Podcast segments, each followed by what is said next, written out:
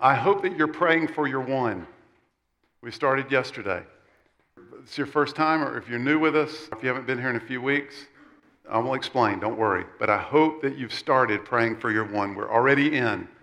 Today is day two. So if you have not, there are a couple of ways that you can catch up. One, you can go out and get a prayer guide outside in the lobby, or you can go to mygateway.life. If you type into your browser mygateway.life and go to the Who's Your One card, you can sign up for an email and get an email each day that will be an exact copy of the brochure that you can get a paper copy of here.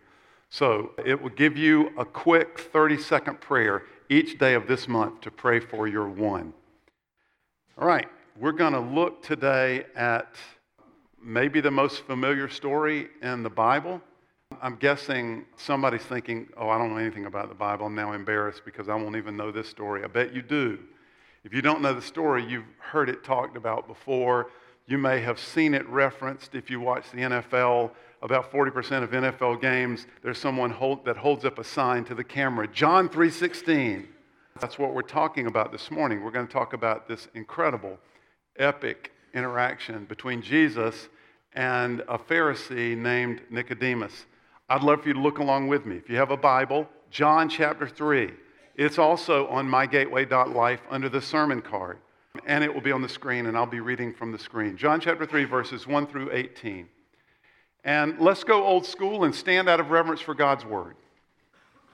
Now, there was a Pharisee, a man named Nicodemus, who was a member of the Jewish ruling council. So, if you know the biographies of Jesus, you know that the Pharisees were often opposed to Jesus. But that wasn't universal.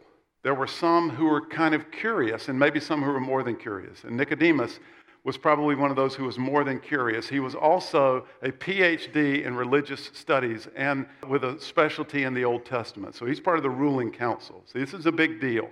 And this is an, an important central conversation to our understanding of faith and our understanding of what we're sharing with other people. He came to Jesus at night, probably because he didn't want to be embarrassed to be seen with Jesus in the day. And he said, Rabbi, we know that you are a teacher who has come from God.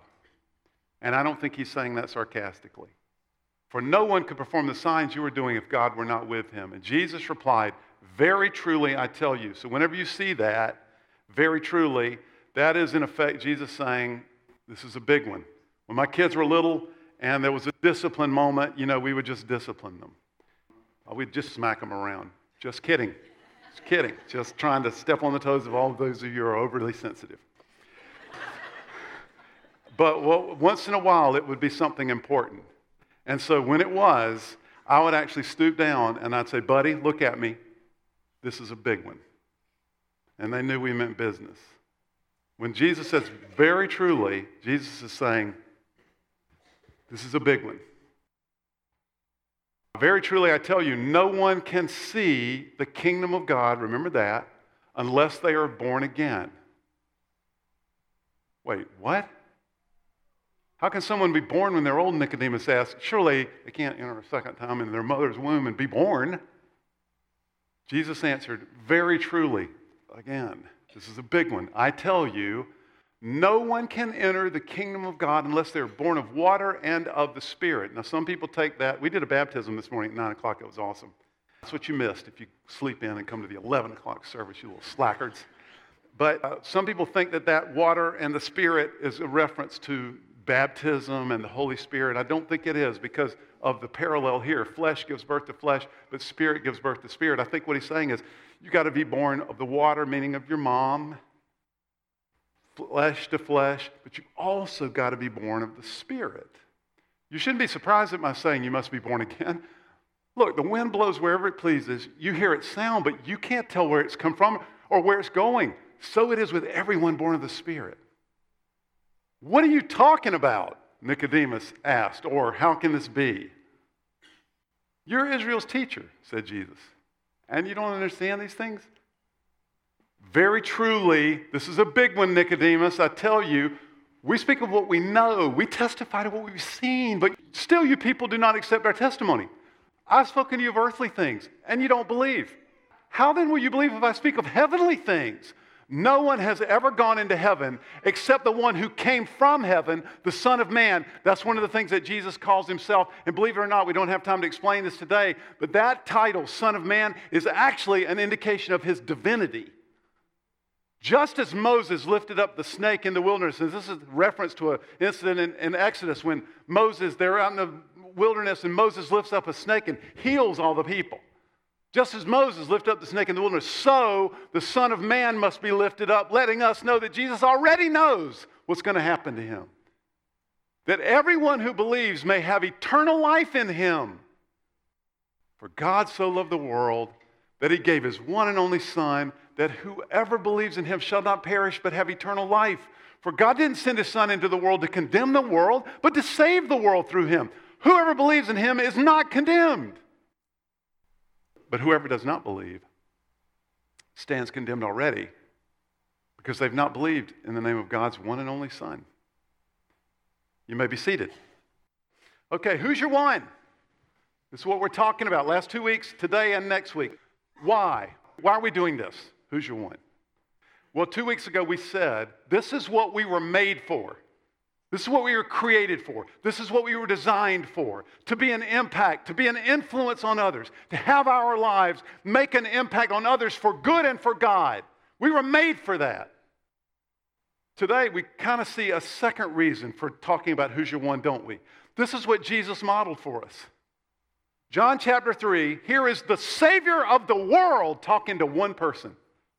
John chapter 4, Savior of the world talking to one woman over and over again, and he's still doing that today. The Savior of the world is still, through us, talking to others one on one. That's what Jesus did. Now, some of you have heard the starfish illustration, but just to punctuate this point, I want you to see this video.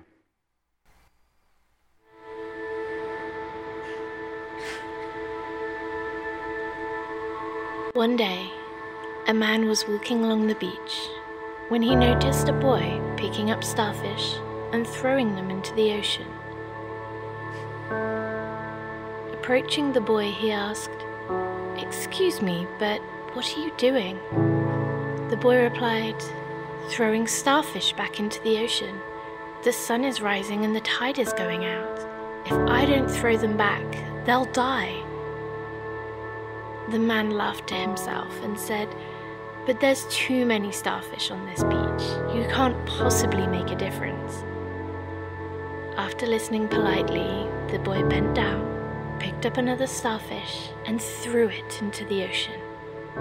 Then turning to the man, he said, I made a difference to that one.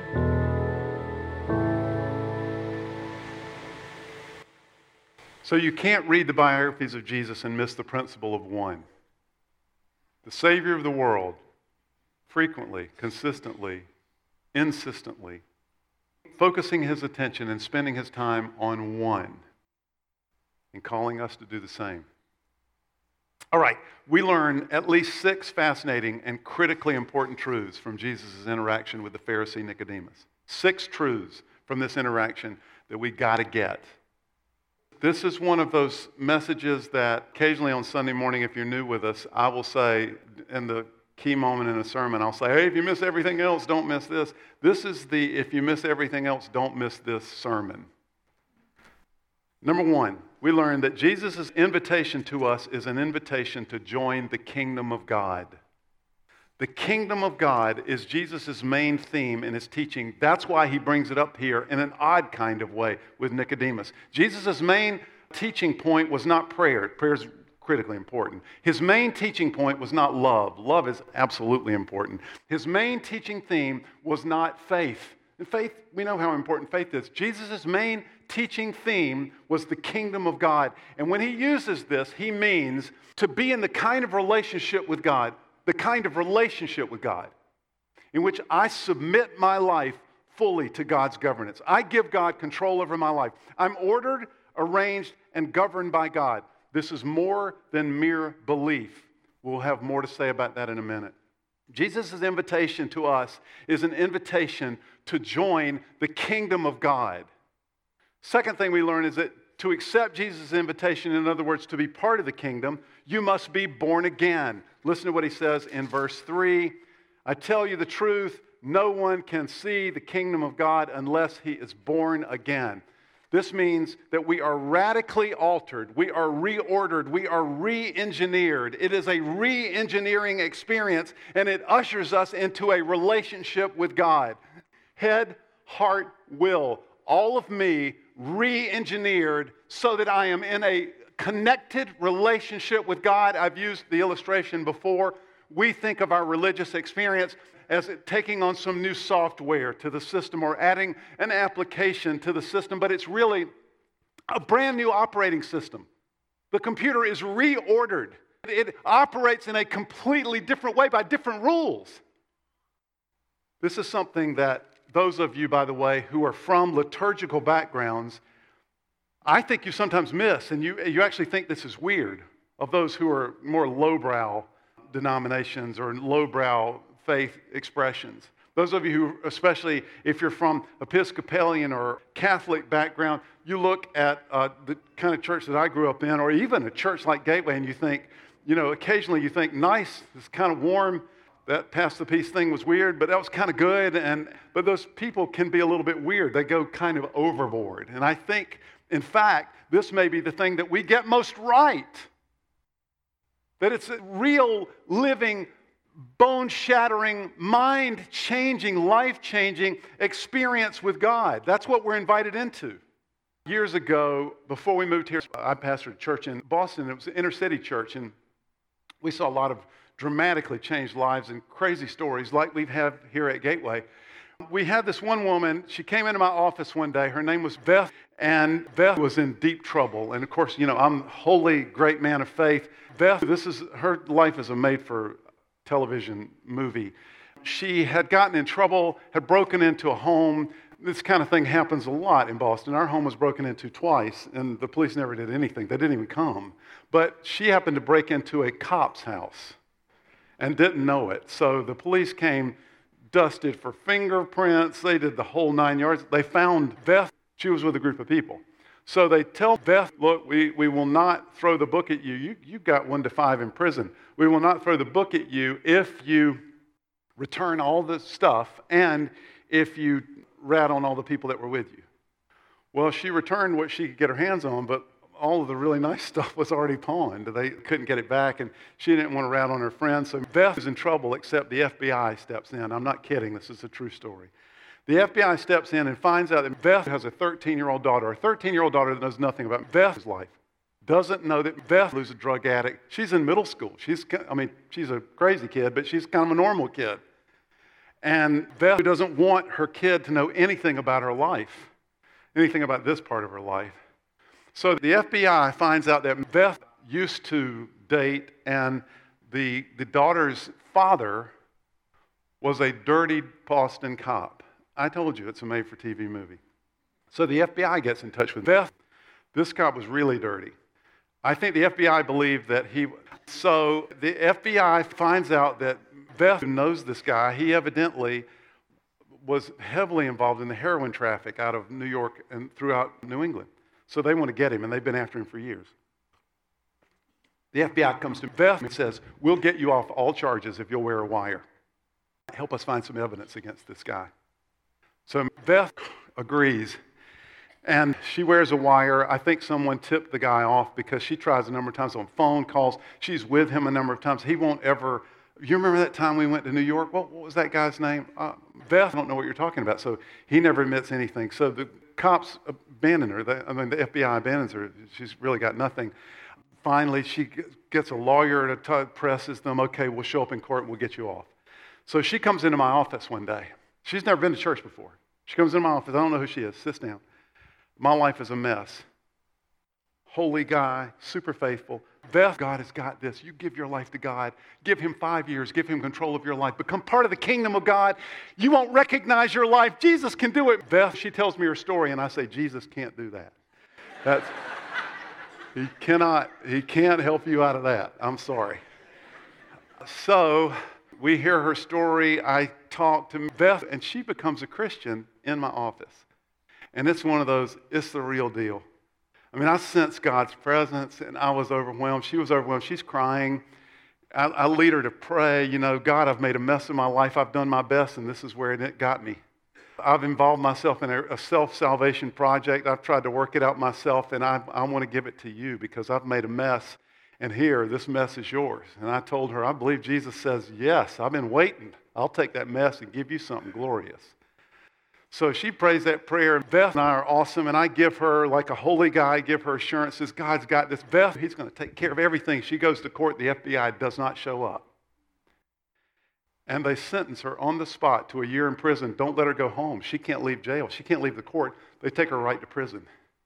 On the way out, she's dropping every profanity she knows at me and at God. What am I going to do about my daughter? Our youth pastor, Dorothea, goes and gets her daughter out of school takes care of her daughter, finds a home for her.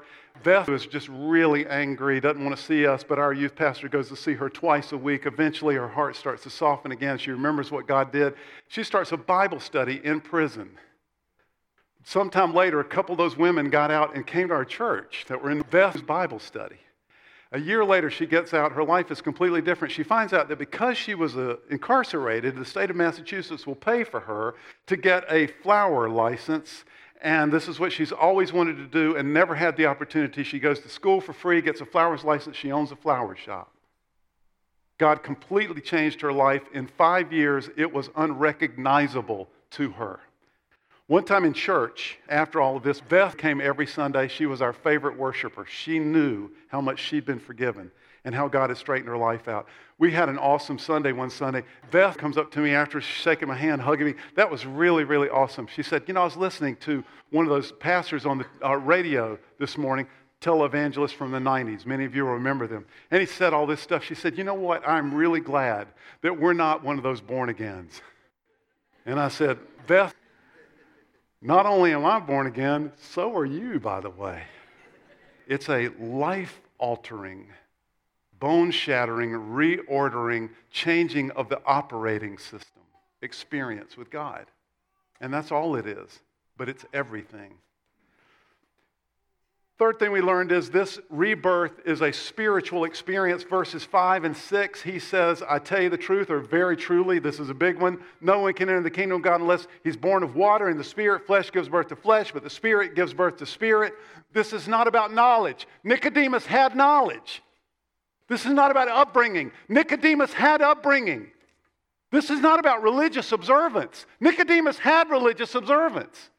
This is a spiritual encounter that changes head, heart, and will. Fourth thing we learn is this rebirth is determined by the Spirit of God. Verses 7 and 8. You should not be surprised at my saying you must be born again. The wind blows wherever it pleases. You hear its sound. You can't tell where it comes from or where it's going. So it is with everyone born of the Spirit. This is not determined by my choice. This is not determined by my upbringing. This is a movement of the Spirit. This experience is determined by the Spirit of God working in you. Ours is not a self salvation project, it is determined by the Spirit. We try to save ourselves in many ways money, relationships, work, even religion. But only a relationship with God, determined by the Spirit, can truly save us. By the way, this tends to be something that lowbrow Christians like us don't always get right. We always think it's about our choosing and it's me and Jesus and, and I chose Jesus. Won't you choose Jesus? This is a movement of the Spirit, it's a spiritual experience determined by the Spirit. Fifth, the centerpiece of this spiritual experience is a newfound belief in Jesus. Listen to verses 12 through 16. Come on. I've, I've spoken to you of earthly things, and you don't believe. How will you believe if I speak of heavenly things? No one has ever gone into heaven except the one who came from heaven, the Son of Man. Okay, just as Moses lifted up the snake in the desert, so the Son of Man must be lifted up, that everyone who believes in him may have eternal life. Now, this is not mere belief. In other words, this is not an intellectual assent to an idea. Over 90% of Americans say they believe in God. That's not what we're talking about. This is a whole life trust, all in dependence. Mind, heart, will, turned over, a citizen now of a new country, the kingdom of God. I've used this illustration many times. Some of you have heard it before. I'll tell you what biblical belief is. I want you to imagine this is a great chasm. This is just a giant hole. There's no carpet squares here, giant hole. And we're going to stretch a tightrope from one side of the chasm to the other, from here to the soundboard in the back where Lance is. Lance is, in reality, an awesome person and incredibly coordinated. So Lance comes to us. We're all up here on this side of the chasm. Lance comes to us and he says, I, Lance, am going to walk across this tightrope, no guide wire. The wind is blowing, the rope is moving. Most of us are thinking, no, don't do that. This is going to be a big splat. How many of you think that I can do it? Four or five of you are a little nuts, and you, yay, you kind of want to see something happen. Lance steps out onto the rope. Slowly, he makes his way across. We're kind of excited. He turns around, he comes back, he makes it. Woohoo! We're cheering now. Now, Lance says, I'm going to take this bicycle and I'm going to ride it across this road to the other side. How many of you think I can? Well, folks, there's 14 of us who are now convinced. 14 of us begin to applaud. The rest of us are thinking, quit while you're ahead. Lance hops on the bicycle and begins to pedal, and he makes his way all the way across and he comes all the way back. Thunderous applause from Gateway at that point. Yay! Lance says, How many of you now, because he's getting super excited, this is what Lance does. How many of you now think that I can put a 200 pound bag on the front of the bicycle and ride all the way across and back? And we're getting caught up in Lance's excitement. Plus, we believe now and we're all in. So there's uh, like 75% of us are, Yay, Lance! 25% of us are a little smarter and we're thinking, Look, you did it with a bike. This is altogether different. He throws a 200 pound bag on the bike. He travels all the way across and back. We're all in. We're nuts. How many of you now think that I could do that with a person on the front of the bike and 100% all of us are, yes, Lance. And then Lance says, who will be the person?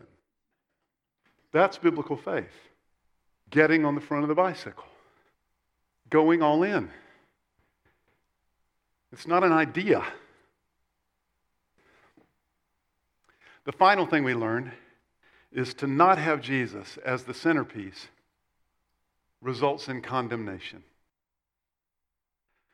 Verse 17 and 18 says this For God did not send his Son into the world to condemn the world, but to save the world through him. Whoever believes in him is not condemned, but whoever does not believe stands condemned already because he's not believed in the name of God's one and only Son. Now, there are 39 of you at least thinking, that just sounds so exclusive. Let me say a few things about that. Number one, just because it's exclusive doesn't mean it's necessarily wrong. It is exclusive. Doesn't mean it's necessarily wrong. Second thing I'll say is Stephen Prothero is a professor of religion at uh, Boston University. He wrote a book a number of years ago that's used in a number of religious programs. It's called God is Not One. God is Not O N E, one. He writes in that, in the introduction to that, very pointedly. He's not a Christian, by the way. This is an examination of the eight major religions in the world. He writes very pointedly that all religions are exclusive. And to suggest that they cannot or should not be exclusive is an offense to all religions. The major religions recognize that they have very different concepts of God, concepts that are in many ways mutually exclusive. They cannot all be right. It makes me think an, an analogy that I bet some of you have heard before that's often used in discussions about this kind of thing. We're told to imagine someone going up and they see an elephant, only they don't know it's an elephant, they're blind, and they go up and they grab the trunk and they say, oh, this thing, this truth is floppy and it's kind of smaller and round and it has a hole in the end and it moves up and down. And someone else goes up and grabs the elephant's leg and says, no, it's big and it's like a stump and has a bunch of little skin on it. And someone else is underneath the elephant and they say, No, this thing is huge. It's got gigantic girth. I can't even get my arms around it. And what we're told is, See, none of them have the whole truth. They all have only part of the truth. The real truth is, it's all of those things. It's an elephant. We're all going for the same thing. We just have different parts of it. Nobody is holding the whole truth except for the all wise, all knowing, objective observer that knows it's an elephant and gives us the illustration. They're just as exclusive. All of you are wrong. We're right because it's really all of these things. If you believe anything, then what you believe is exclusive. You can't get away from exclusivity. Having said that, I want us to all acknowledge that what we're talking about right now is above our pay grade. I went to seminary 109 years ago. And Billy Graham was on the board of directors of the seminary that I went to. And he came one time to Gordon Conwell, where I went to seminary. He came one time to speak, and afterwards he had a question and answer session with a group of seminarians. And don't ever let people who are in seminary ask you questions because they don't really have questions. They just want to raise their hand and show how much they know. But this one guy had a really good question. He raised his hand and he said, You know, I think that is it suggested by what we believe that non Christians are going to hell? This is Billy Graham. He said, I don't know.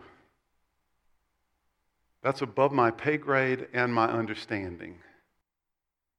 I know there are people before Jesus who God accepts, and there are people after Jesus who may be accepted on those same kind of grounds.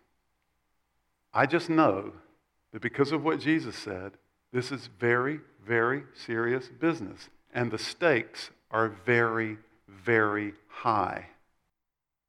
Jesus came to put an end to our trust in our own self salvation projects. He came to offer us a real relationship with God, a relationship that moves us beyond the condemnation of God. And He has left us with the task of offering that to others in His name. There is literally nothing we do that's more important than that. The stakes are very, very high. And I'm with Billy Graham. I don't want to take a chance on the one in my life not knowing. This is why we're talking about one the stakes are incredibly high. So if you haven't started, begin today. And let's pray for the rest of this month for our one. Let's pray. Lord, I don't know what you've done in our hearts today, each of us, but I sense that you have moved and, and stirred. And I pray that you would seal that, that you would massage it in deeply Father, for any of us here this morning who do not have a real connection with you, a real relationship with you, we've never been re engineered. We've had religion, but we've not had you. I ask in Jesus' name that you would move in our heart right now, that we would be brought to salvation that we would be stirred by an encounter with you in the deepest part of our being, even right now, that you're quickening our heart and our mind, that we would at long last surrender to you. Everything. Father, for those of us who are engaged in the business of trying to follow you, we want to separate out this next month as a special time. This is not just like another June. We're going to, by faith, bring before you every day the name of someone who's far from you and deep in need. We're going to bring their name to you knowing that you want to move, and we're going to join you. We're going to ask you to move in their heart, move on their behalf, and show us what you're doing so that we know how to participate. God, for those of us who have not yet decided who our one is, I pray that you would stir our minds and hearts. Lord, this is serious business and we want to take it seriously. In the strong name of Christ our Lord, we pray. Amen. Good to have you. Go in peace.